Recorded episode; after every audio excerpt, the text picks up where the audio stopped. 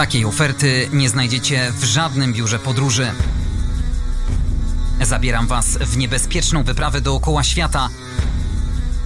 Odwiedzimy miejsca naznaczone historią, konfliktami, terroryzmem czy ludobójstwem. Zapraszam na podcast Jak nie zwiedzać świata.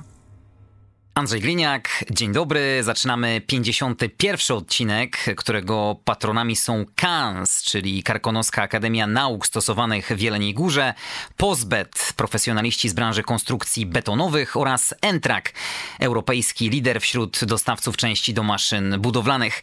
Nie zapominajcie śledzić konta podcastu na YouTube oraz Spotify, a także odwiedzać i lajkować strony Jak nie zwiedzać świata na Facebooku. Dziś wyjątkowy odcinek. Kilka dni temu minął rok od wydarzenia, które zapisało się i niestety ciągle pisze się najbardziej dramatycznymi zgłoskami w historii współczesnego świata. Wojna na Ukrainie.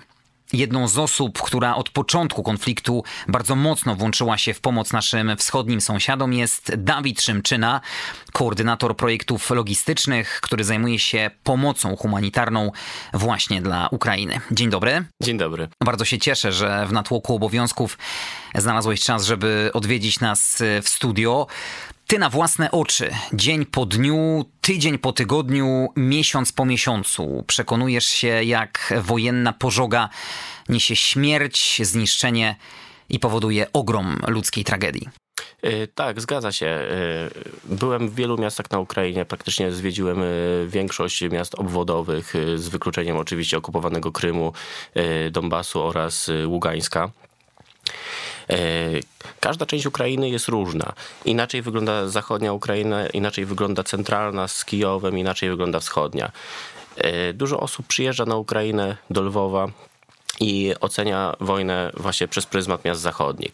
Uważam, że jeżeli ktoś chce tą wojnę poznać, to musiałby pojechać trochę dalej, gdzie faktycznie te zniszczenia e, widać, gdzie te zniszczenia są. E, pamiętam, jak jechaliśmy z jednym konwojem humanitarnym do e, miasta Izium, to jest za Charkowem. E, to miasto było pod okupacją rosyjską i trwały tam bardzo intensywne walki. Media cały czas monitorowały walki w tamtym rejonie. Co chwila tam działała artyleria i to z jednej i z drugiej strony. Wjeżdżaliśmy na trzy ciężarówki do tego miasta. Rozglądamy się i zadałem kierowcy pytanie: gdzie są ci ludzie? Patrzę na jeden budynek, drugi, trzeci, czwarty, wszystkie budynki są albo spalone, zniszczone, zrujnowane. Nie miałem pojęcia skąd ci ludzie wyjdą. I dosłownie stanęliśmy na placu w centralnym, w całym centrum Izium i ci ludzie wyszli dosłownie z podziemi. E, ci ludzie żyli w ziemiankach, e, w piwnicach. Przerażające było to, że to było zaraz przed zimą. A była zima, oni też tam mieszkali. Ja byłem zajęty rozdawaniem pomocy humanitarnej. Jeden z kolegów, który był akurat wolny, zszedł do jednej z piwnic, do kobiety mhm. i zobaczył, że żyje tam kobieta z paroma dziećmi. Mają kozę, ogrzewają tam sobie. E, I to po prostu była szara piwnica. Spali na materacach, e, ciuchy wrzucone w torbach, gdzie tylko się dało. E, po tym, co zobaczył, wyszedł bez słowa. Jedyne, co zrobił, otworzył plecak, wyciągnął całe jedzenie, jakie miał ze łzami w oczach, powiedział to dla pani, wyszedł. Mnóstwo osób y, potrzebowało tam y, i dalej potrzebuje jedzenia. Y, z każdym dniem konfliktu na Ukrainie ofiar tego konfliktu jest coraz więcej. Niestety pomocy humanitarnej dociera coraz mniej. Y, gdy byliśmy w miejscowości obok, w Kupiańsku, wtedy to było 10 kilometrów od linii frontu y, i przy okazji około 10 kilometrów w dalszym ciągu od granicy rosyjskiej. Za każdym razem, jak tam przyjeżdżamy, ludzie ze łzami w oczach mówią do nas: Nie zapominajcie o nas. Nie zapominajcie o nas, wróćcie, bo oni autentycznie chodzą głodni. To znaczy, że ta wojna, nie wiem czy to jest odpowiednie słowo, nam się po prostu przejadła, że nam spowszedniała? Być może y, trochę się przyjadła, trochę się znudziła. Y, dużo pieniędzy też y, zostało w tą wojnę y, władowane i gdzieś pojawiły się inne tematy polityczne, a gdzieś o tej Ukrainie zaczęło się zapominać. Też dużo fundacji do tej pory pomaga. Znam Caritas z PS na Ukrainie, Fundacja Kaganek, Historia Vita, czy różne inne zagraniczne podmioty. To są organizacje, które cały czas jeżdżą z pomocą, są Y, różne podmioty, które y, przelewają ogromne pieniądze na Ukrainę. Tylko y, tak dla porównania, na początku magazyny na Ukrainie były przepełnione, nie wiadomo co z tą pomocą, no, nie było tyle ciężarówek, nie miał kto tej pomocy rozwozić. W tym momencie czasami świętujemy, jak przyjedzie tir. Jak wygląda taki proces pomocy humanitarnej? W różny sposób. Gdybyś miał zobrazować, na czym polega Twoje zadanie?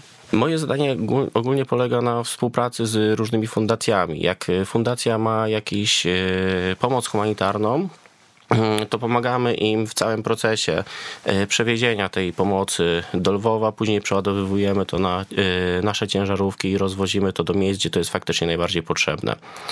E, wiele fundacji nie chce wysyłać e, tirów, e, a także nie da się wjechać w wiele miejsc tirami, choćby do Bachmutu. Jest to nieodpowiedzialne wjechać takim dużym zestawem. Ludzie tam wjeżdżają autami osobowymi, pick-upami, autami terenowymi. Zresztą e, jest organizacja, nazywa się Klika w Krakowie. E, jeżdżą cały e, czas i ostatnio nawet zdarzył się wypadek, gdzie jedna wolontariuszka straciła nogę w związku z ostrzałem artyleryjskim. Sprawa ostatnio była dość głośna medialnie. Grażyna, myślę, że jak wpiszecie sobie Fundacja Klika, to natraficie na tą historię to ryzyko jest y, zawsze bardzo wysokie. Często zdarzają się wśród wolontariuszy niebezpieczne sytuacje. Myślę, że jadąc y, na wschód y, Ukrainy, trzeba się liczyć z tym niebezpieczeństwem. E, tak jak na samym początku wspomniałem, wojna w każdym regionie Ukrainy zupełnie inaczej wygląda. Pamiętam swój pierwszy wyjazd, był to wyjazd do Lwowa i pierwszy e, alarm przeciwlotniczy. Ja wtedy nie wiedziałem, co robić. To był środek nocy. Obudziłem e, kolegę, który akurat spał obok mnie. E, słuchaj, alarm, co robimy? Założyliśmy kamizelki, założyliśmy hełmy, wyszliśmy i e, koło ośrodka, w którym spaliśmy, był ochroniarz. Zapukaliśmy do niego, a on mówi: Panowie, co wy robicie? No, alarm jest. No i co, że alarm? No, do schronu chcemy się schować. Eee, jakiego schronu? Nie ma takiej potrzeby. I ludzie się oswoili z tymi alarmami. Mm, zresztą y, w tym momencie można sobie pobrać y, nawet aplikację, y, gdzie ustawia się miasto i co chwila dostaje się raporty o wszystkich alarmach, ale w zachodniej i centralnej Ukrainie ludzie się tym za bardzo nie przejmują, ponieważ alarm oznacza, że coś nadlatuje. Czy to spadnie? Nie wiadomo. Chociaż są sytuacje takie jak na przykład w Dnipro, gdzie uderzyło to w blok mieszkalny, co też jest przerażające, że blok mieszkalny w połowie został zawalony, a w pozostałej części budynku dalej mieszkają ludzie. Ale gdzieś e, ci ludzie, którzy tam żyją, oswoili się po prostu z wojną. Byłem kiedyś w Charkowie, w domu samotnej matki u sióstr zakonnych. Siedzimy, jemy kolację i nagle siostra zakonna mi mówi – Tutaj 500 metrów obok nas jest trakcja kolejowa, e, w nią e, uderzyło S-300. Tam, jak tutaj byli Rosjanie, y, tam strzelali gradem. Tu leciał Mi. Dokładnie zna nomenklaturę wojskową. Dokładnie wie, co to jest za sprzęt. Wybucha, wie, co to jest. Podobną sytuację miałem w Kopiańsku. Rozdajemy pomoc humanitarną. I zapamiętałem taką starszą babuszkę w huście. Ja się wystraszyłem, ponieważ słyszę regularne wybuchy. Bum, bum, bum, Wystraszony jestem, nie wiem co się dzieje. A babuszka, która jest pod tą ciężarówką, uspokaja jej mnie i mówi, że to tylko grad. Nie ma czego się bać. Bo już po dźwięku wybuchu słyszę, że to jest daleko. Że nie jest to zagrożenie dla nich. Starsza kobieta w podeszłym wieku. To jest wojna. Czy ty jako wolontariusz, wyjeżdżając z domu, zostawiając najbliższe ci osoby, żonę, dzieci, masz za każdym razem w głowie, że możesz już do nich nie wrócić? Y, można zginąć, y, tak. Nawet znam wolontariuszy, y, którzy niestety ze śmiercią się spotkali. To był jeszcze mm, chaos, ponieważ front nie był ustabilizowany. Front postępował, ofensywa rosyjska postępowała i paru wolontariuszy z Polski zajmowało się ewakuacją ludzi z oblężonych miast.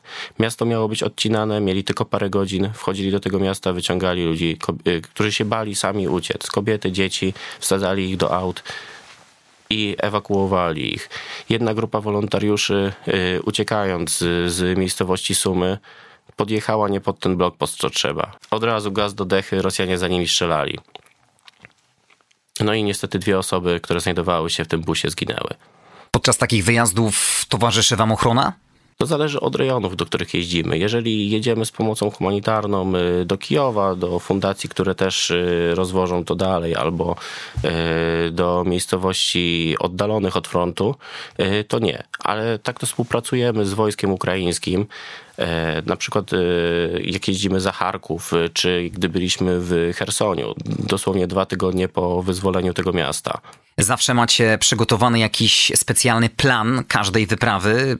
Wszędzie czeka mnóstwo niebezpieczeństw. Jest jakiś logistyk, który za to wszystko odpowiada? Jeżeli jedziemy e, w rejony wschodnie, to zawsze jedziemy z wojskiem. Wojsko zawsze nam daje bardzo dokładne e, przeszkolenie, jak mamy się zachować w danym miejscu. Do tego przeszkolenia wchodzi w to, że mamy nie wychodzić poza rejony, które oni wyznaczą. Że pokazują, tutaj rozdajemy pomoc humanitarną, do budynków nie wchodzimy. Chcemy zrobić zdjęcie budynku, to z zewnątrz. Nie wchodzimy do niego, bo może znaleźć się jakaś mina pułapka. Zwłaszcza w miejscowościach, które zostały świeżo wyzwolone. Y, do Hersonia pojechaliśmy dopiero po dwóch tygodniach od wyzwolenia, ponieważ wojsko powiedziało nam wprost tam droga jeszcze jest nieodminowana. Dajcie saperom popracować i potem pojedziecie z pomocą humanitarną. Więc y, tak, y, wojsko ukraińskie bardzo wspiera różne fundacje, y, które działają, niosą pomoc humanitarną na Ukrainie i warto z nimi współpracować, a nawet uważam, że należy z nimi współpracować, ponieważ to są profesjonaliści, którzy dość często brali udział w walkach miejskich. Oni wiedzą, jak to wygląda. Gdzieś raz miałem sytuację, że y, coś nade mną przeleciało, ale poleciało dalej i zostało y, zestrzelone, więc y, takich bezpośrednich sytuacji zagrożenia nie było. Chociaż zdarzały się sytuacje, kiedy się bałem. Pamiętam, jak pierwszy raz jechałem do Hersonia. To było dwa tygodnie po wyzwoleniu. To, co ja widziałem w mediach, to jak media napędziły strach, to faktycznie e, się bałem. Jeszcze żołnierze e, dzień wcześniej e, zaprosili nas do takiego ośrodka nad Morzem Czarnym, gdzie zastawili stół gruzińską kuchnią, poczęstowali nas właśnie sao, to jest taka słonina, taki można powiedzieć specjał wschodni ukraiński. Syto zastawiony stół. I wtedy się faktycznie bałem bo to wyglądało jak ostatnia wieczerza. Pojechaliśmy tam, gdzieś ten strach zleciał. Kiedy zobaczyliśmy tych ludzi, kiedy zaczęliśmy im pomagać, kiedy dawaliśmy im tą żywność, ale w pewnym momencie y, słyszeliśmy wybuchy. Żołnierze powiedzieli: Nie wyjeżdżamy z miasta, dopóki y, ostrzał się nie skończy, ponieważ były bombardowane obrzeża miasta. Jak tylko ostrzał się skończył, dali zielone światło, jedziemy. Zdarzają się przypadki, że wolontariusze trafiają na rosyjskie wojska? Co wtedy? Myślę, że mogliby nie patrzeć na to, czy to jest konwój humanitarny, czy nie. Po prostu zauważyliby, że nadjeżdża jakiś niezidentyfikowany samochód, jeszcze obcokrajowcy są w nim. Myślę, że mogliby to nawet uznać za swój sukces. Te wszystkie podmioty niosące pomoc Ukrainie ściśle kontrolują, żeby te wszystkie środki trafiły w odpowiednie ręce. Pytam nie bez kozery, bo Ukraina przed wojną uchodziła za kraj mocno korupcyjny, tym bardziej w takich miejscach i w takich skrajnych sytuacjach jak wojna są osoby, które chcą się łatwym kosztem wzbogacić na nieszczęściu innych. To, co teraz mówisz, jest bardzo istotnym tematem. E, korupcja tam była już od wielu lat i Ukraina cały czas boryka się z problemem korupcji. To jest e, korupcja systemowa praktycznie na każdym e, szczeblu. I pomoc, y, ważnym jest, żeby pomoc humanitarna faktycznie trafiała y, do miejsc, y, gdzie jest potrzebna. Wiele dlatego war, pomagając, warto wybierać te fundacje, które faktycznie same tam jeżdżą. Na początku wojny dużo fundacji i podmiotów zagranicznych zniechęciło się niestety do niesienia pomocy na Ukrainie, ponieważ duże pieniądze spłynęły, mówimy tutaj o grubych milionach, które miały być przeznaczone na pomoc humanitarną, humanitarną, została ona zakupiona, zawieziona na przykład do Lwowa i zostawiona samopas. Później można było ją znaleźć w sklepach. Teraz, jeżeli chce się uzyskać e, finansowanie od jakiejś fundacji, e, zagranicznego podmiotu, e, trzeba wykazać, że tak, my tam jeździmy. Oni oczekują nawet jednego, dwóch zdjęć, żeby pokazać, że tak, byliśmy, tak, ludzie to wzięli. E, zwłaszcza, że tutaj też rozmawiamy o korupcji. E, jak e, dajemy pomoc humanitarną organizacjom ukraińskim, to też tylko sprawdzonym, ponieważ mogą się znaleźć organizacje, które po prostu to wezmą i sprzedadzą w sklepie. Więc tutaj trzeba być naprawdę bardzo uważnym. Mm, do tego jeszcze kwestia korupcji na granicach. Ja na początku sądziłem, że gdzieś ten e, problem się rozwiązał. Niestety nie. E, do tej pory jeżdżą e, ciężarówki z pomocą humanitarną, ale gdzieś kiedyś jeździły z towarem komercyjnym i celnicy wymagają od nich po 100 euro na przykład od ciężarówki. Oczywiście te problemy da się rozwiązać, żeby ta łapówka nie została zapłacona, no ale to nie powinno tak też wyglądać. Ty na Ukrainie spotkałeś setki, jeśli nie tysiące osób naznaczonych piętnem wojny, ich historie najczęściej bywają bardzo dramatyczne. W ułamku chwili ludzie tracą cały dorobek życia. Byłem kiedyś w Pawłogradzie, to jest mniej więcej e, między miejscowością Dnipro e, a Donbasem. E, tam są uchodźcy z Lisiczańska w jednym ośrodku. Na początku, jak przyjechaliśmy z ciężarówką, to ci ludzie nie za bardzo chcieli podchodzić, tak bardzo nieśmiało podchodzili. I dla mnie to był bardzo dziwny widok, zwłaszcza jedna kobieta, która na ręku miała smartwatcha, Wcześniej robiła jakieś zdjęcia iPhone'em, na moje oko to był iPhone 12. I potem z nią rozmawialiśmy. Y, co się okazuje? Y, ze łzami w oczach opowiada. Miała dwa mieszkania. Jedno wynajmowała w drugim mieszkaniu. Mieszkała. Kupiła sobie Passata z salonu. W tym momencie nie ma ani auta, ani jednego, ani drugiego mieszkania. Mieszka w ośrodku dla uchodźców i ze smartwatchem w ręku, na ręku i z iPhone'em przychodzi pod ciężarówkę, żeby wziąć pakiet żywieniowy na tydzień. Żeby mieć jakieś tam kosmetyki, żeby mieć e, co jeść. I to jest e, taka ogromna e, tragedia ludzi. w Lwowie też tak samo spotkałem uchodźców z Lisiczańska, którzy mieli własne biznesy, własną działa własne działalności gospodarcze. To wszystko upadło. To musieli decydować albo zostajemy, i nie wiadomo, co będzie. Czy Rosjanie będą y, dalej pozwalali nam normalnie żyć i funkcjonować, czy uciekamy i próbujemy podjąć nowe życie. W miejscowości Konstantynówka, to już jest y, obwód doniecki, e, jak rozwoziliśmy pomoc humanitarną, na samym początku myślałem, że to jest jakiś stary, obszarpany magazyn. Dopiero po jakimś czasie zorientowałem się, że coś tu nie gra. Pytam się, co to jest za miejsce. A tam pan mi odpowiada, to jest dom kultury. Proszę zobaczyć, oprowadził mi po salach lekcyjnych, e, po teatrze, który tam w środku był. E, I pytam się, a pani to magazynierką chyba nie jest? Nie. Ja jestem nauczycielką śpiewu. A pani? Ja nauczycielką pianina. I ci ludzie, e, którzy byli nauczycielami w tej szkole muzycznej, byli pracownikami tego domu kultury, w tym momencie pracują y, na magazynie, ponieważ Dom Kultury tam nie jest potrzebny, tam nie ma młodzieży, tam nie ma potrzeby, zapotrzebowania na kulturę, e, tylko y, trzeba zaspokoić swoje podstawowe potrzeby. Trzeba rozdawać tą pomoc, budować schrony. I ci ludzie wprost powiedzieli, że oni się boją, że jakby Rosjanie tutaj do Konstantynówki przyszli, to w pierwszej kolejności e, zrobią im krzywdę. Z drugiej strony byłem w Chersoniu dwa tygodnie po wyzwoleniu. Spotkałem się z bardzo dziwnym widokiem. Miałem taki dysonans poznawczy, ponieważ jak jeździłem mm, ciężarówką przez Hersoń, jeszcze billboardy nie były ściągnięte.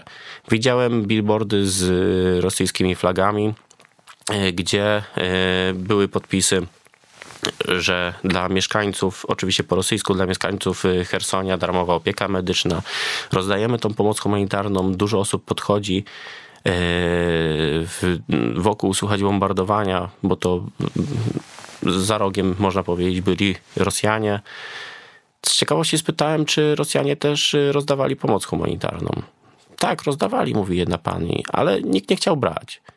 I mówi, że tak w ogóle to oni tą e, pomoc e, kradli e, ze sklepów i rozdawali ludziom i to tylko w celach propagandowych. Mm, czy mówiła to ze strachu, że my nie będziemy już wcześniej więcej przyjeżdżać, czy mówiła mm, to faktycznie szczerze, to nie mnie oceniać. Ale tak, y, stosunek y, jest różny. Nawet jak rozmawiam z ludźmi w Donbasie, to podobno dalej tam są wioski, gdzie ludzie czekają na Rosję. Być może dlatego, że tam sięgają rosyjskie media, tam słychać rosyjskie radio, tam odbierają rosyjską telewizję i miejscowości typu Krzywy Róg, Zaporoże, to są miejscowości bardzo biedne, gdzie tam nie potrzeba było wojny, żeby y, widzieć obszarpane, zrujnowane miasta. Jadąc y, główną trasą E40 przez y, południe Ukrainy, można powiedzieć, czyli od granicy z Polską do Krzywego Rogu, do miejscowości Dnipro, jest miejscowość Kropiwnicki. Pierwszy raz w życiu widziałem dziurę na pół metra i to nie wszerz, tylko w głąb. Lepiej, moim zdaniem, byłoby, gdyby tam asfaltu wcale nie było. Mówiłeś, że każde miasto to inna historia. Ukraina musi zmierzyć się też z tym podziałem społecznym. E, tak, e, na zachodzie Ukrainy ludzie zupełnie inaczej, inaczej patrzą na wojnę niż na wschodzie. E, gdzieś dalej widać ten podział Ukrainy na ludność ukraińskojęzyczną, rosyjskojęzyczną i też jak pytałem ludzi, dlaczego nie chcą uciekać z takich rejonów jak Hersoń, wspominali, że bariera językowa, nie potrafią języka ukraińskiego. Gdzieś jest ten strach też e, oczywiście napędzany e, kremlowską propagandą, która mówi, że tam na zachodzie są banderowcy, którzy chcą was e, pozabijać. Na zachodniej Ukrainie też jest takie podejście, że mieszkają w Ukrainie powinni mówić po ukraińsku. Więc to jest bardzo e, duży problem, z którym Ukraina musi się zmierzyć. Tak jak z korupcją, to z podziałem społeczeństwa na ten wschód i zachód. E, zresztą ten wschód mniej doinwestowany, to co mówiłem, gdzie panuje bieda. Do tego jeszcze dochodzi e, wojna, kwestie bariery językowej. Ta niechęć, ba, powiedziałbym, nienawiść Ukraińców do Rosjan będzie kształtowała stosunek stosunki obu państw i narodowości przez długie lata. Myślę, że nienawiść się nasila, nawet w takich rejonach jak obwód doniecki, gdzie e, poparcie dla Rosji było dość spore, e, to część Doniecka należy do Ukrainy i tam ludzie przejrzeli, że e, Zachód nie jest taki zły, że rosyjski mir to wcale nie jest mir że tam nie będą mieli wcale lepiej niż y, mieli na, y, niż mają na Ukrainie. Gdzieś y, myślę, że u ludzi istnieje takie przeświadczenie, że Rosja to jest imperium, więc na pewno tam będzie u nas lepiej niż w jakimś małym kraju. A to nie jest prawda. Ponieważ jak rozmawiałem z ludźmi, którzy jeździli tam do Rosji, zwłaszcza nie mówię o Moskwie, nie mówię o Petersburgu, tylko o takich mniejszych miejscowościach, tam jest równie biednie. Jak wy jesteście tam traktowani? Pamiętam, byłem na Ukrainie w 2015 roku. Y, stosunek do Polaków był y, albo neutralny, albo nawet wręcz y, niekiedy negatywnie. Udało się bardzo dużo wypracować w relacjach polsko-ukraińskich. Dość często spotkałem się z tym, że my zawsze was źle ocenialiśmy, wy jesteście tacy dobrzy, takie dary nam przywozicie, ludzie nas przytulali. Raz aż żałuję, że tego nie nagrywałem. Jechaliśmy właśnie w miejscowości Kropiwnickiej i szedł chłopak z krową, zaczął nam salutować. Ludzie naprawdę okazują tam nam bardzo y, dużą wdzięczność, y, jeżeli widzą, że to jest y, konwój humanitarny. I myślę, że też y, nikt nie odważyłby się, nawet jeżeli y, popiera Rosję, zaatakować y, otwarcie konwój humanitarny, zwłaszcza w tych rejonach przyfrontowych, gdzie jeździmy z wojskiem. Ukraińcy mają do was jakieś specjalne życzenia? Przede wszystkim spotykam się z tym, spotykamy się z tym, że ludzie przychodzą i chcą, żebyśmy wrócili. E, oni po prostu chcą e, produkty podstawowej potrzeby. No wiadomo, zima, potrzebują e, czegoś ciepłego, potrzebują kurtek, potrzebują e, śpiworów, e, kołdr, poduszek, czegokolwiek, żeby po prostu było im ciepło. Zima się już kończy, więc może i sytuacja tam trochę się poprawi, przynajmniej tak psychicznie dla nich. Natomiast tak jak też zaznaczałem wcześniej, ogólny przekaz w tych wschodnich miejscowościach jest proszę, wróćcie. Dość często niestety spotykałem się z tym, że ludzie mieli pretensje, dlaczego na mnie nie starczyło ponieważ e, ustawiała się kolejka ludzi. Trzy ciężarówki to jest cały tir jedzenia. Rozdaliśmy wszystko, nie zostawało nic. I tam e, ciężko zapanować czasami nad tłumem. I przychodzili ludzie, tam ta pani wzięła dwa razy, dlaczego ja nie dostanę? E, więc bardziej tego typu pretensje się pojawiały. Ukraińcy potrafią naprawdę zrobić coś z niczego. Ich kuchnia jest przepyszna. Jadłem kaszę. Yy, to yy, kasza to zawsze był dla mnie taki zwykły dodatek do obiadu, wypełnienie. A myślę, że to przez biedę i yy, ogólnie szacunek do jedzenia, może historycznie nawet z powodu wielkiego głodu, oni potrafią tą kaszę przyrządzić na tak wiele różnych sposobów, że ona naprawdę smakuje. Raz widziałem w jednym hostelu człowieka, właśnie uchodźcę z wschodu, który gotował ryż i zalewał go olejem. E, ponieważ e, na nic innego go nie było stać. Do smaku sobie wziął jedynie ketchup. Więc e, problem tam jest cały czas i tak jak mówię, ta pomoc humanitarna jest potrzebna, ponieważ po prostu ludzie tam chodzą głodni. A Ukraina też nie jest w stanie zapewnić ludziom wyżywienia, nie jest w stanie im wszystkiego zapewnić, ponieważ inwestuje duże pieniądze w wojsko, gdzie też samo wojsko aż czasami mi żal, jak ja patrzę na chłopaków, kiedy widzę, że oni starymi zaporożcami, ładami jeżdżą na front. Oni biorą swoje prywatne auta, inwestują swoje pieniądze, żeby sobie kupić sprzęt. E, nie wszyscy dostaną w przedziale kamizelkę, nie wszyscy dostaną w przedziale hełm, nie wszyscy dostaną jakikolwiek sprzęt, który może być im przydatny na polu bitwy. E, w tym takie absurdalne rzeczy, na przykład jak śpiwór a przecież e, na froncie nie ma możliwości, żeby się ogrzać. A co ze zwierzętami? Koty i psy też przecież muszą jeść. E, tak, jak najbardziej. E, są fundacje nawet na Ukrainie, które zajmują się tym. Niejednokrotnie zdarzało nam się też parę palet y, karm dla kotów, karm dla psów wieść, ponieważ ludzie, kiedy uciekali z tych wschodnich rejonów, czy w ogóle z Ukrainy, dość często zostawiali swoje zwierzęta, ponieważ przewiezienie psa, kota czy innego zwierzęcia przez granicę jest bardzo problematyczne a y, przez to właśnie powstało dużo bezpańskich y, psów. Y, niejednokrotnie w Krzywym Rogu widziałem całe watachy bezpańskich psów. Jakkolwiek to brzmi, wojna wojną, ale ludzie mimo ciągłego napięcia, strachu, bombardowań prowadzą normalne życie. E, tak, normalne życie jak najbardziej trwa. Z tą pracą jest różnie. E, znam na przykład takiego Pawła, który był kierowcą e, tirów w Polsce. Jak tylko wojna wybuchła, wrócił mm, na Ukrainę, bo stwierdził, że może się jakoś przydać. Gdzieś tam kiedyś miał przeszkolenie wojskowe, obowiązkowe i przystąpił do terrorobrony. Niestety yy, choruje na łuszczycę, bardzo mu to przeszkadzało i nie był w stanie dalej funkcjonować. I już od roku próbuje szukać pracy, nie jest w stanie. Mimo to działa. Jeździ z nami jako kierowca z pomocami humanitarnymi. E, mieliśmy nawet taką e, akcję, gdzie zebraliśmy dzieci w Charkowie na święta, żeby im trochę uprzyjemnić ten czas miał naprawdę super podejście do tych dzieci.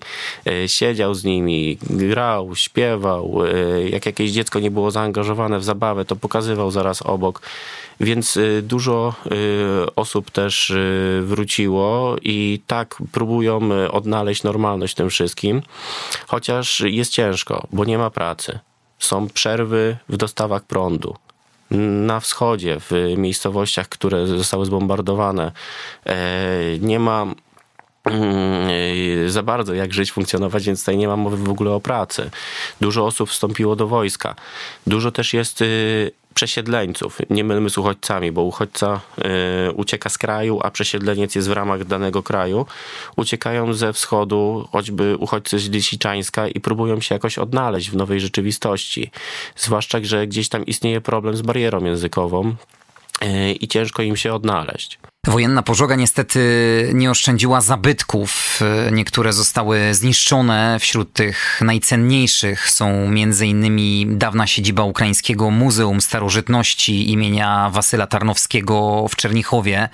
Jedna z pierwszych i najstarszych budowli muzealnych na terenie Ukrainy. Kolejna to teatr dramatyczny w Mariupolu. Obiekt przyciągał rzesze miłośników kultury i sztuki. Charakterystyczny gmach był prawdziwym symbolem miasta. Ministerstwo Kultury i Polityki Informacyjnej Ukrainy prowadzi oficjalny rejestr zniszczeń w dziedzinie dóbr kultury za pośrednictwem platformy interaktywnej gdzie każdy może zgłosić zniszczenie obiektu widziane i udokumentowane osobiście bądź opublikowane w internecie. Na chwilę obecną lista obejmuje 243 obiekty. Jak wygląda obecnie ten ukraiński wojenny krajobraz? E, wszystko zależy od e, miasta, Odessa, która w ogóle nie została e, ruszona, w której praktycznie nie było żadnych walk. E, no, wygląda przepięknie. Zresztą każdemu polecam wybrać się e, do Odessy nad Morzem Czarnym. Zupełnie inny klimat. Kiedy tam byłem, e, w Polsce było minus 12 stopni, tam było plus 12, bo to jest miejscowość położona zaraz nad Morzem Czarnym. W Kijowie było widać te zniszczenia, natomiast w tym momencie yy, myślę, że też to jest taka gra psychologiczna. Bardzo szybko yy, ukraińskim służbom udaje się to ukryć. Udaje się to odgrodzić, udaje się to wszystko yy, szybko naprawić albo przynajmniej jakoś przykryć, żeby yy, stwarzać poczucie bezpieczeństwa dla mieszkańców. Natomiast yy, jest to bardzo ciężkie zadanie, bo widać na stacjach benzynowych przed wjazdem na Kijowie, do Kijowa e, e, dziury po kulach. Widać zrujnowane stacje, gdzie prawdopodobnie e, firma nie miała funduszy albo po prostu nie chciała już nawet inwestować, żeby tą stację odbudować. Gdy rozmawiamy o miejscowościach za Charkowem albo samym Charkowie, mimo że też próbują to w jakiś sposób ukryć. Ja pamiętam, jak w Charkowie y, byłem z żołnierzami y, ze Zbrojnych Sił Ukrainy y, i pokazywałem im zdjęcie z Zaporoża, zniszczonego budynku. Oni mówią, słuchaj, na nas to wrażenia nie robi, my to mamy na co dzień. I pokazuje jeden budynek, drugi, trzeci i faktycznie tych zniszczeń widać sporo. Jedyna pozytywna informacja jest taka, że nie został zniszczony żaden z ukraińskich obiektów wpisanych na listę UNESCO, ale tak jak mówiłeś, większość z nich znajduje się w zachodniej albo południowej części kraju. Gdyby choć jeden znajdował się na wschodzie, ten bilans mógłby być zupełnie inny. Myślę, że tak. Najbardziej niebezpieczne rejony na wschodzie to są te 30-40 kilometrów od linii frontu w zasięgu artylerii. I myślę, że to też jest y, taka problematyka y, walk miejskich, ponieważ y, kiedy, jak rozmawiałem z żołnierzami, kiedy oni walczą w mieście, to przechodzą przez prawdziwe piekło. Oni nie wiedzą, z którego okna ktoś będzie strzelał. Wszędzie jest ogień, wszędzie wydzielają się jakieś gazy. I w tym amoku wojennym myślę, że ciężko myśleć, czy to jest zabytek, czy nie. Natomiast y, faktycznie Rosjanie y, bombardując y, nawet jeżeli celują w obiekty wojskowe, dość często nie trafiają, albo z premedytacją strzelają do i budynków cywilnych, i do zabytków. Warto jako ciekawostkę powiedzieć, że Uber postanowił stworzyć aplikację Restore, która pomaga konserwatorom zabytków w ich lokalizowaniu i dostarczaniu im bezpłatnego transportu do przewozu skarbów w bezpieczne miejsce.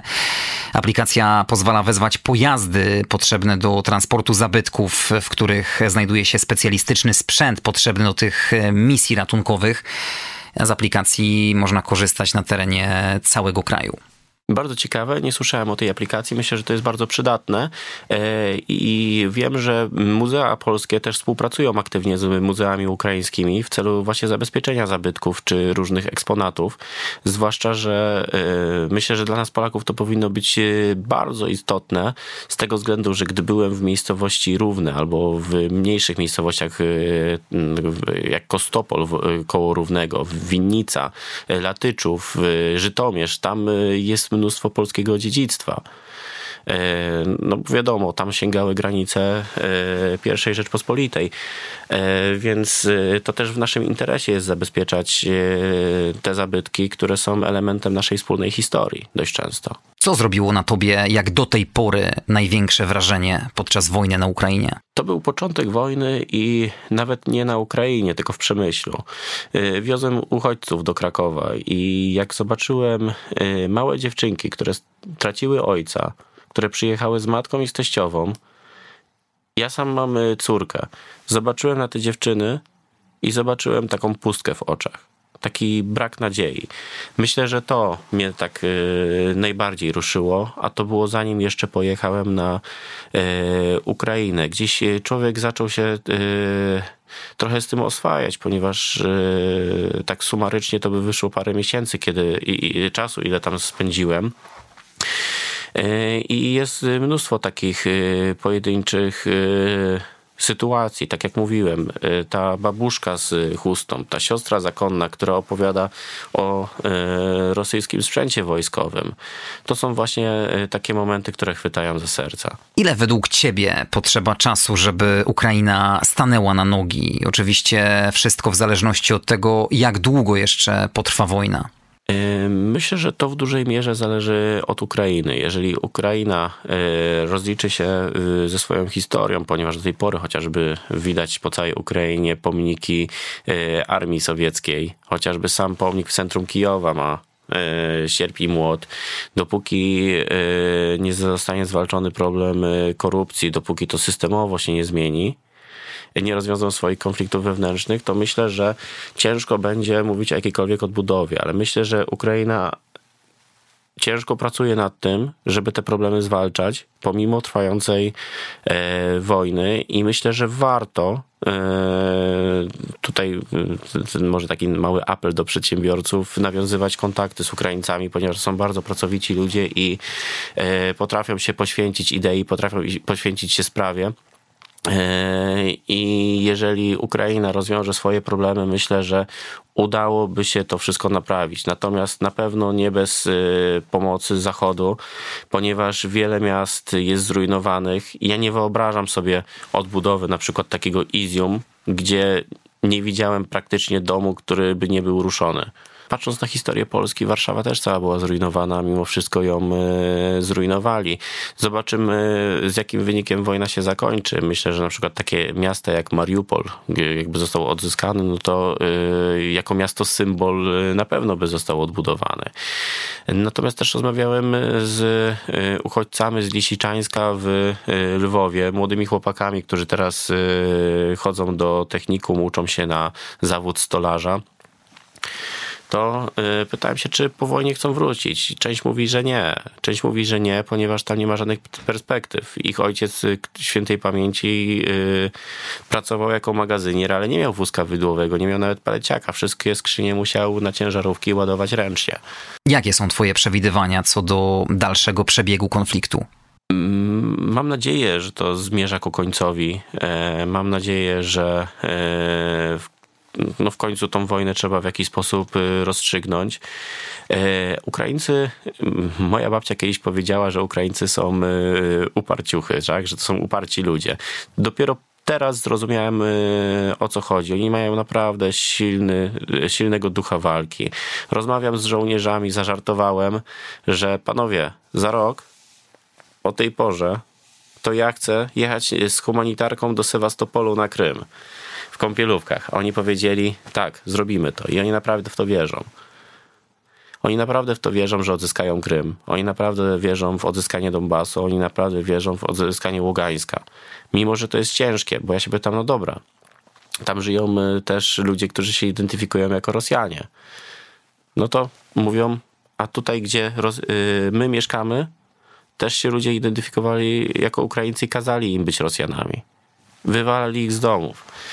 Więc y, gdzieś wierzą w to, że i chcą, żeby Ukraina y, była w granicach przed 2014 rokiem. Duch w narodzie ukraińskim nie ginie. Jak postrzegasz tam młodych ludzi? Jak kształtują się ich morale? Bezgranicznie wierzą, że ich kraj zatriumfuje? Tak, jak najbardziej. E, nawet e, powstała, nie wiem jak nazwać ten rodzaj muzyki, połączenie taki elektrofolk e, militarny, gdzie muzyka taka zwycięstwa powstała. Powstało mnóstwo zespołów muzycznych, które cały czas mówią o zwycięstwie. Gdzieś młodzi ludzie też zauważyłem, że skandują te hasła. Być może to też wynika z tego, że że w szkołach y, gdzieś im pokazują te różne postawy. Pamiętam, jak y, mieliśmy spotkanie z dziećmi i z młodzieżą y, w Charkowie i poprosiliśmy ich, żeby namalowali coś. Nie mówiliśmy w ogóle o tematyce. Oni malowali czołgi z flagami ukraińskimi, e, kartki z flagami ukraińskimi z napisami o pokoju. Więc faktycznie w to się e, młodzież też bardzo w to wierzy. E, być może, że też y, na Ukrainie powstał taki ogólnonarodowy y, zryw też y, dzięki Zełańskiemu, dzięki słynnym cytatom, gdzie powiedział, że on nie chce podwózki do Amerykanów, jak chcieli go ewakuować, tylko amunicji. Wyspa Węży i słynny cytat. I też Ukraina bardzo aktywnie działa na e, rzecz edukacji właśnie mm, społeczeństwa. Jest taka bajka, pies patron, gdzie jest piesek, który szuka min, zbiera te miny i pogania hukusie, które te, które te miny zostawiają. Więc y, no, dla tych dzieci, dla y, tych, dla młodzieży wojna jest codziennością, kibicują swoim żołnierzom kiedyś, jak w Szczecinie byłem w schronie wojskowym, jako zabawki dla dzieci były żołnierzyki. Tak sobie myślałem, Dlaczego y, dzieci w trakcie wojny mają się bawić żołnierzykami? Teraz to rozumiem, bo to jest ich codzienność. Środki masowego przekazu na Ukrainie bardzo wspierają Ukrainę. Oczywiście są miejscowości takie jak Herson, gdzie można słuchać y, Radia Moskwa, ale y, w zachodniej, centralnej Ukrainie, czy nawet na wschodniej jest na przykład takie radio jak Radio Bayraktar, gdzie można słyszeć taki przerywnik nawet, że muzyka ukraińskiego peremochu, muzyka ukraińskiego zwycięstwa i to, co wspominałem wcześniej o tym elektro folku, to właśnie e, każda piosenka tam w radiu e, nawiązuje jakoś do wojny. E, polecam też posłuchać piosenkę Nesestry, która opowiada historię o dwóch siostrach, gdzie y, jedna była bardzo piękną y, dziewczyną, która miała powodzenie, a druga y, była bardzo niezdarna, mm, brzydka i chciała też znaleźć jakiegoś faceta i robiła wszystko, żeby uprzykrzyć życie, włącznie z tym, że chciała zatruć tą piękniejszą siostrę, której na imię było Ukraina mnóstwo tego typu piosenek. E, powstaje e, bajki takie jak Pies Patron, który wyszukuje miny. E, w innych radiach też słychać, można usłyszeć piosenki zwycięstwa, więc tego jest bardzo dużo. Czujesz, że oni mają dużą wdzięczność do Polaków, doceniają to, co robimy dla nich? Tak jak wspominałem, ogromną, ogromną. Co chwila spotykam się z tym, że y, nam dziękują. Tak jak też wspominałem, że relacje polsko-ukraińskie się naprawiły i mam nadzieję, że jak y, będzie odbudowa, no to y, Polska też będzie kluczowym krajem przy tej odbudowie. Ponieważ nawet chyba Zełański powiedział, że Polska z Ukrainą razem są silną, silne i myślę, że Polska i Ukraina to mogliby być naprawdę mocni partnerzy gospodarczy, militarni. Kościół to instytucja, która często przy okazji różnego rodzaju konfliktów buduje morale społeczeństw. Tutaj na Ukrainie jest y, w tym temacie bardzo zagmatwana sytuacja. Tak, to prawda, masz rację. Sytuacja na Ukrainie jest bardzo zagmatwana, jeśli chodzi o religijność, jeśli chodzi o kościoły, zwłaszcza jeśli chodzi o kościół prawosławny, który jest y, bardzo podzielony, ponieważ mamy dwa de facto kościoły prawosławne na Ukrainie. Prawosławny z patriarchą w Moskwie i prawosławny z patriarchą w Kijowie. Kijowie. No i wiadomo, ten Kościół prawosławny kijowski będzie popierał i wspierał Ukrainę, a wszyscy w mediach słyszymy, co mówi Cyrol, co mówią księża prawosławni pod patriarchatem moskiewskim o wojnie na Ukrainie i wprowadzaniu ruskiego miru. Jak rozmawiałem z ludźmi, zdarzały się sytuacje, że kobieta, która zawsze przychodziła do cerkwi prawosławnej, jej syn zginął na froncie e, i ksiądz powiedział, że nie pochowa jej syna. I dość często e, te kobiety, matki, żony przychodzą właśnie do kościoła prawosławnego kijowskiego albo nawet do katolickiego z prośbą pochowajcie mi dziecko, bo zmarło na froncie. Pochowajcie mi męża. I to jest tragiczne i też problematyczne, ponieważ w Kijowie, zresztą polecam każdemu się wybrać, jest y, tak zwana ławra y, kijowsko-peczerska. Jest to kompleks y, klasztorny, gdzie żyją mnisi. Niestety właśnie pod patriarchatem moskiewskim. Jest to Wydaje mi się, że najstarszy ośrodek religijny na terenie da dawnej Rusi to jest miejsce e, ochrzczenia e, Rusi Kijowskiej. E, to tam zapoczątkowała się cała historia i jest to istotne miejsce dla wszystkich narodów słowiańskich, ponieważ tam były spisywane pierwsze mm, kroniki. A tak jak mówię, wszystko jest w y, rękach Moskwy, chociaż w tym momencie Kościół prawosławny kijowski wypiera y, mnichów stamtąd i wiem, że są takie dążenia y, Kijowa, są takie dążenia państwa ukraińskiego, żeby pozbyć się tych mnichów moskiewskich stamtąd.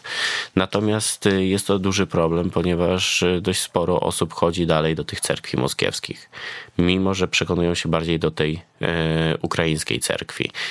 E, I skoro jesteśmy już przy kościele, to też e, powiem o kościele katolickim, który e, zresztą bardzo aktywnie działa i o pewnym ekumenizmie, o pewnej współpracy, która gdzieś się wytworzyła. Byłem w jednej miejscowości, może lepiej nie powiem dla dobra tego księdza, w której, ale pojechaliśmy z pomocą humanitarną i Baciuszka e, w kościele katolickim pomagał nam razem z księdzem proboszczem rozładowywać pomoc humanitarną.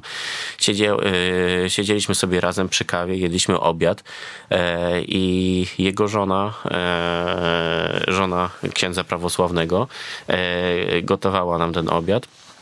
I rozmawiałem z nim i on mówi, no tutaj ksiądz taki, taki, nazwijmy go X, Czasami przychodzi do nas do cerkwi, pomaga mi przy mszy, yy, mówi kazania. Pytam się, to tak można? No nie, ale tutaj na wsi kto na to patrzy. Więc gdzieś ta y, współpraca między kościołami istnieje. Jest jeszcze kościół grekokatolicki, E, no ale mówię, najbardziej problematyczny jest ten prawosławny, e, ponieważ on nie popiera Ukrainy i też jest trochę taką trubą propagandową Kremla. Gdyby ktoś z naszych słuchaczy chciał czynnie włączyć się w pomoc Ukrainie, gdzie się można zgłosić? Można zgłosić się do wielu instytucji. E, jedną z takich największych instytucji jest Caritas, e, tylko nie Caritas Polska. On też pomaga jak najbardziej, ale na Ukrainie działa organizacja, która się nazywa Caritas Spes. W każdym kraju Caritas to jest e, osobny podmiot. Oni jeżdżą w rejony, gdzie ta pomoc jest najbardziej potrzebna. Zresztą mają bardzo dokładną ewidencję prowadzoną, kto pomoc dostał, kto pomocy jeszcze nie dostał. Fundacja działająca przy świętokrzyskich kopalniach surowców mineralnych, właśnie Fundacja Kaganek, co chwila gromadzą fundusze i wysyłają tą pomoc. Fundacja Historia Vita. To są fundacje, z którymi najczęściej współpracowaliśmy. Oczywiście fundacji jest o wiele więcej warto się rozglądać, warto tych organizacji szukać. Kiedy kolejna wyprawa na Ukrainę z misją niesienia pomocy? E, jak wszystko dobrze pójdzie, będziemy jechali jeszcze w tym tygodniu. To jest początek marca z pomocą humanitarną. Akurat będziemy jechali do y, okolic Winnicy i y, będziemy pomoc humanitarną przekazywali organizacjom, które y, rozwiozą to dalej, ale myślę, że w tym miesiącu jeszcze parę razy uda się wybrać z pomocą na wschód, za Charków, ponieważ tam zauważyliśmy, że ta pomoc jest najbardziej potrzebna. Dawid, dziękuję bardzo za wizytę. Życzę powodzenia w kolejnych wyprawach humanitarnych na Ukrainę i mam nadzieję, że spotkamy się już w innych, lepszych, przede wszystkim pokojowych czasach. Super, y, dziękuję Ci bardzo. Y, myślę, że jak wojna na Ukrainie się skończy i mam nadzieję, że skończy się, jak już wcześniej wspominałem, to będziemy dalej nieśli pomoc humanitarną w innych krajach, żeby nieść to dobro. Dziękuję Ci bardzo. Dawid Szymczyna, koordynator projektów logistycznych, który zajmuje się aktualnie pomocą humanitarną dla Ukrainy, był gościem podcastu. Jeszcze raz wszystkiego dobrego zdrowia. Wszystkiego dobrego. My zapraszamy jeszcze raz do subskrybowania konta podcastu na YouTube oraz Spotify, odwiedzania strony na Facebooku Jak nie zwiedzać świata, gdzie pewnie będziecie mogli zobaczyć zdjęcia Dawida e, z akcji humanitarnych właśnie na Ukrainie, a my słyszymy się w kolejnym odcinku za tydzień w poniedziałek. Andrzej Gliniak, dziękuję. Pozdrawiam.